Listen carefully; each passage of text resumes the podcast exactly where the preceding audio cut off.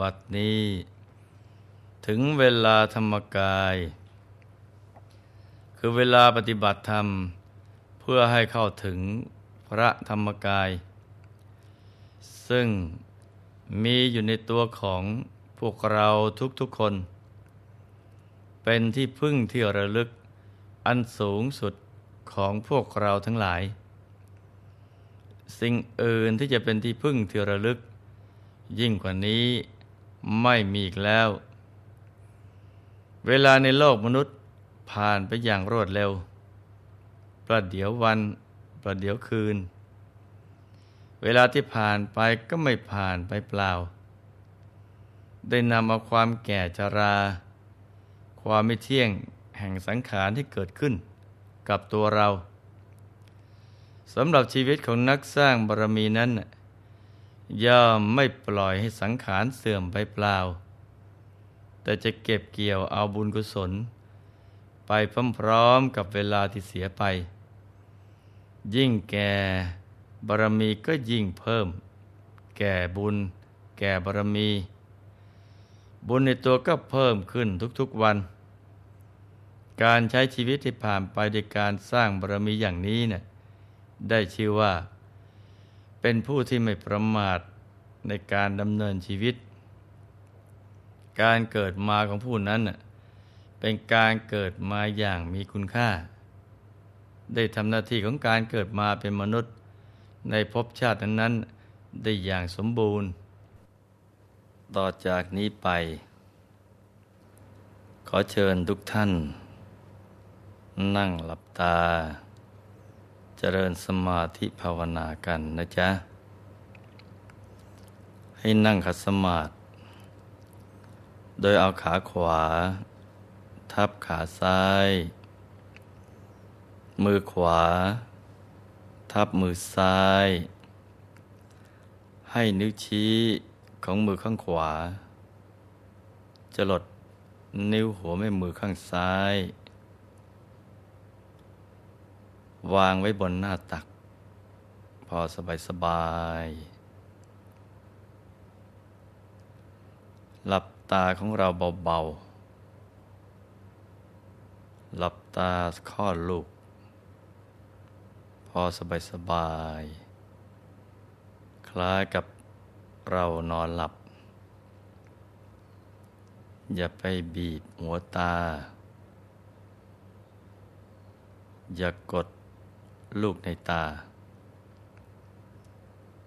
ให้หลับตาพอสบายๆนะจ๊ะ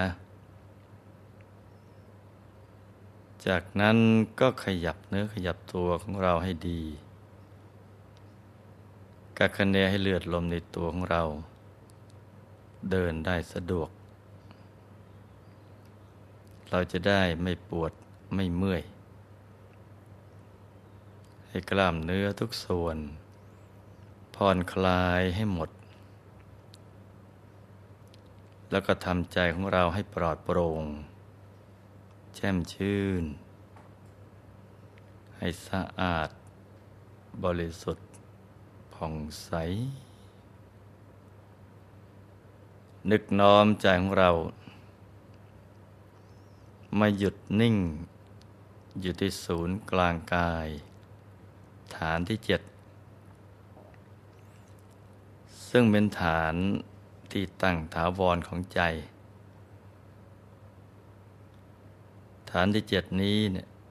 อยู่ที่ไหนสมมุติว่าเรานึกหยิบ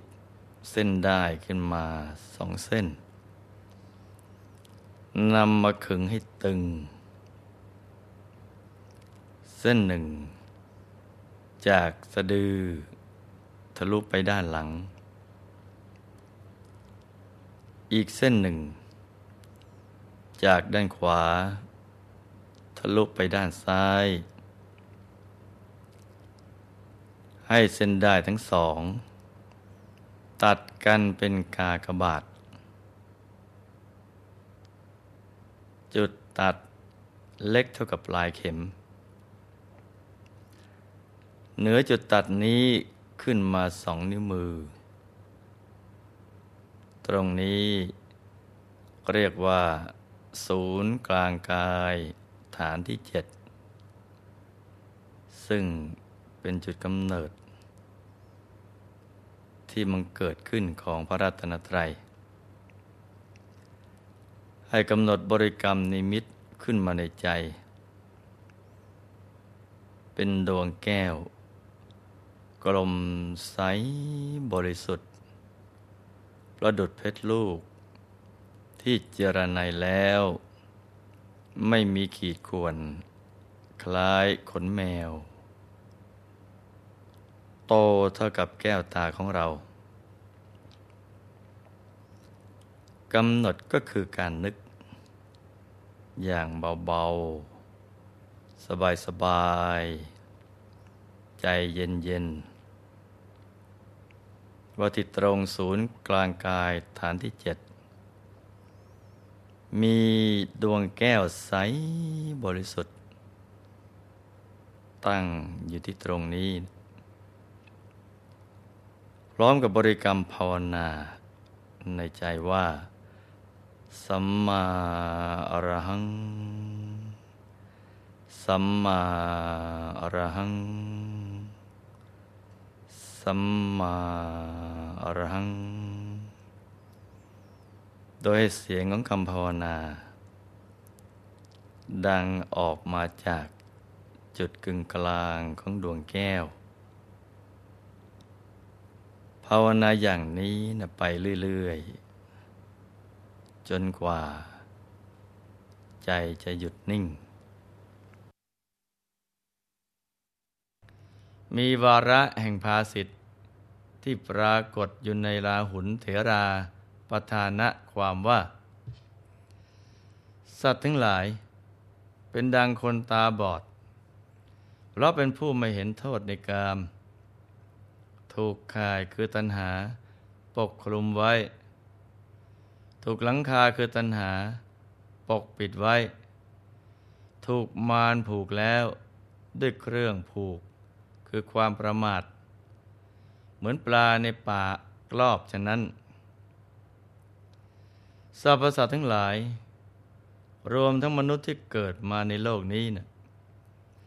น้อยคนนักที่จะรู้แจ้งเห็นจริงในชีวิตเพราะถูกอาสวะกิเลสอวิชชาคือความไม่รู้ครอบงำแล้วก็ถูกตัณหาความทยานอยากทั้งหลายปิดบังเห็นจำคิดรู้เอาไว้เหมือนตาข่ายที่กางกั้นดวงปัญญาให้มืดมนหากไม่มีดวงตาเห็นธรรมไม่มีธรรมจักขุแล้วย่อมไม่สามารถที่จะเห็นแจ้ง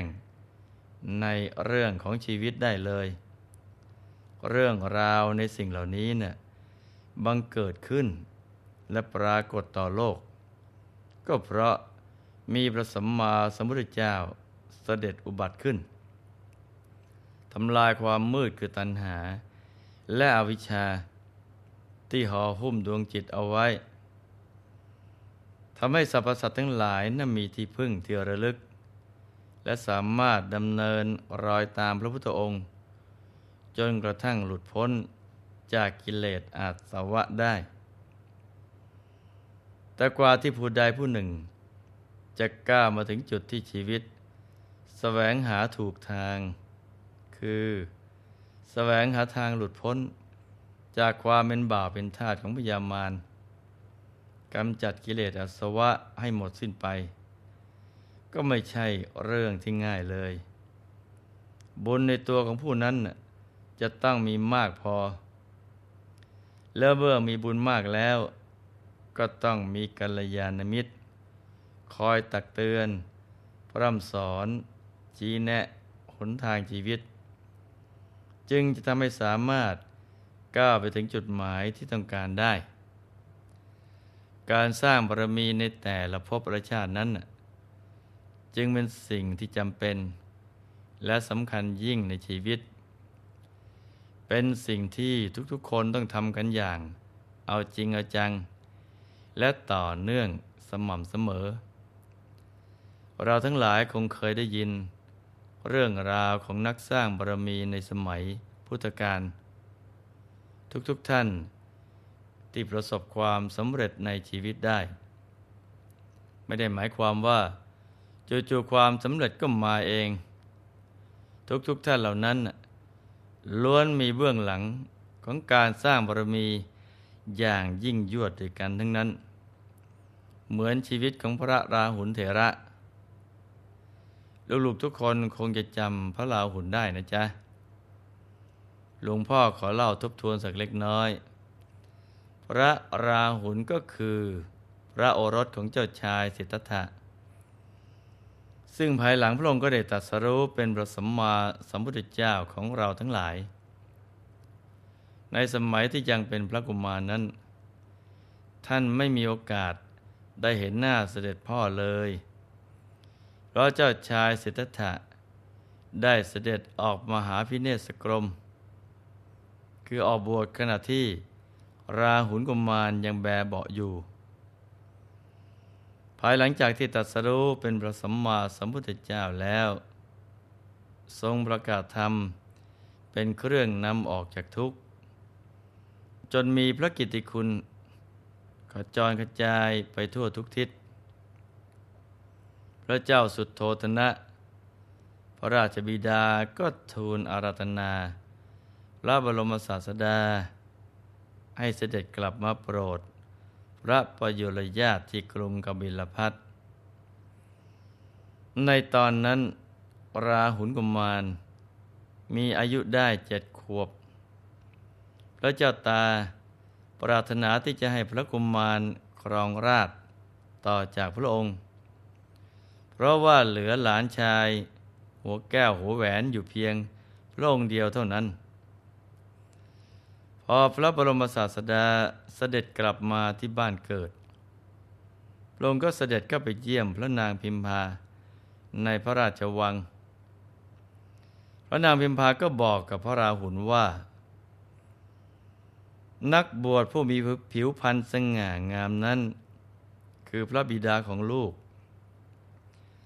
ขอให้ลูกไปทูลขอสมบัติกับเสด็จพ่อเถิดพระราหุลก็เข้าไปขอกับพระบรมศาสดาพระบรมศาสดาทรงพิจารณาเห็นว่าสมบัติทั้งหลายในโลกเป็นของไม่ยั่งยืนเป็นทางมายแห่งธุลีจึงดำริที่จะมอบโลกุตรสมบัติให้กับพระกุมารพระองค์ก็ทรงให้การบรรพชาหลังจากที่พระเจ้าสุทโธทนะทราบข่าวก็ทรงเสียพระทัยมากจึงทูลขอกับพระบรมศาสดาว่าถ้าพระองค์จะให้ใครออกบวชก็ขอให้มารดาบิดาผู้ปกครองอนุญาตก่อนเถิดจึงให้บวชพระบรมศาสดาก็รับคำนี่แหละนะจ๊ะคือที่มาว่าใครก็ตามที่จะบรรพชาอุปสมบทต้องขออนุญาตมารดาบิดาก่อนก็เพราะพระเจ้าสุทโธทนะขอเอาไว้พระราหุลท่านเป็นสมณเณรรูปแรกและท่านก็รักในการศึกษามากทุกเช้าจะกำเม็ดทรายแล้วก็ตั้งความปรารถนาว่าในวันนี้ขอให้ได้ศึกษาความรู้กับพระอุปัชฌาย์อาจารย์เท่ากับเมล็ดทรายในกำมือด้วยเหตุนี้เมื่อท่านบรรลุพระอรหันต์แล้วพระสัมมาสัมพุทธเจ้าทรงแต่งตั้งพระราหุลไว้ในตำแหน่งเอตทัคคะภิกษุผู้เลิศในด้านผู้ใคร่ในการศึกษานี้ก็เป็นเรื่องราวเกี่ยวกับพระราหุลที่หลวงพ่อถือโอกาสทบทวนให้ลูกๆได้รับรู้รับทราบกันกว่าที่ท่านจะได้มาเป็นพระราหุลนี้น่ะ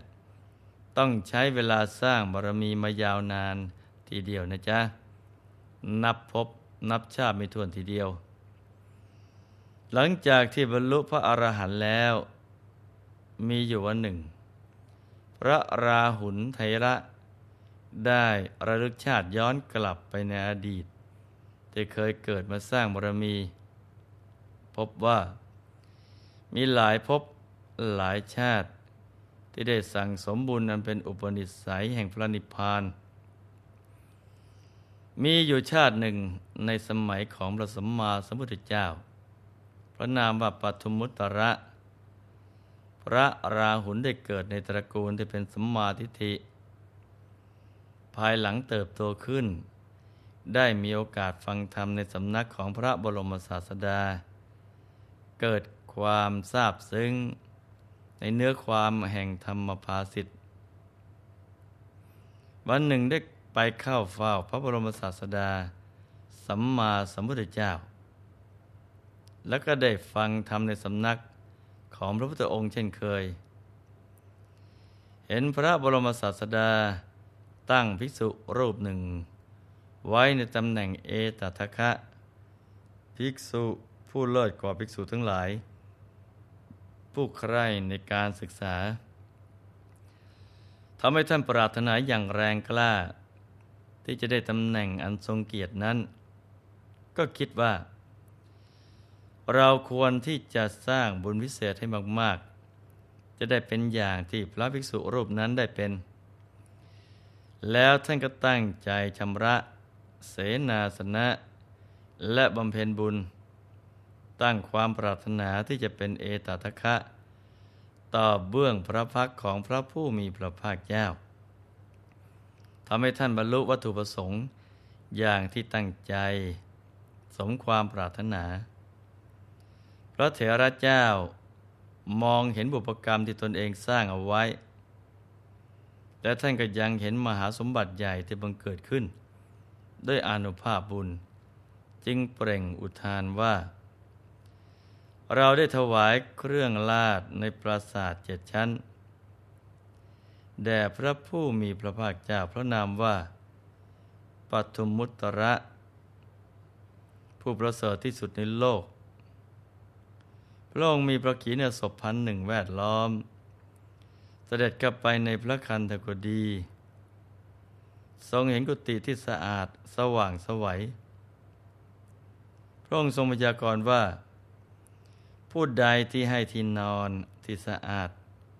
สว่างโชติช่วงนี้เราตถาคตขอพยากรณ์ผู้นั้นปราสาททอง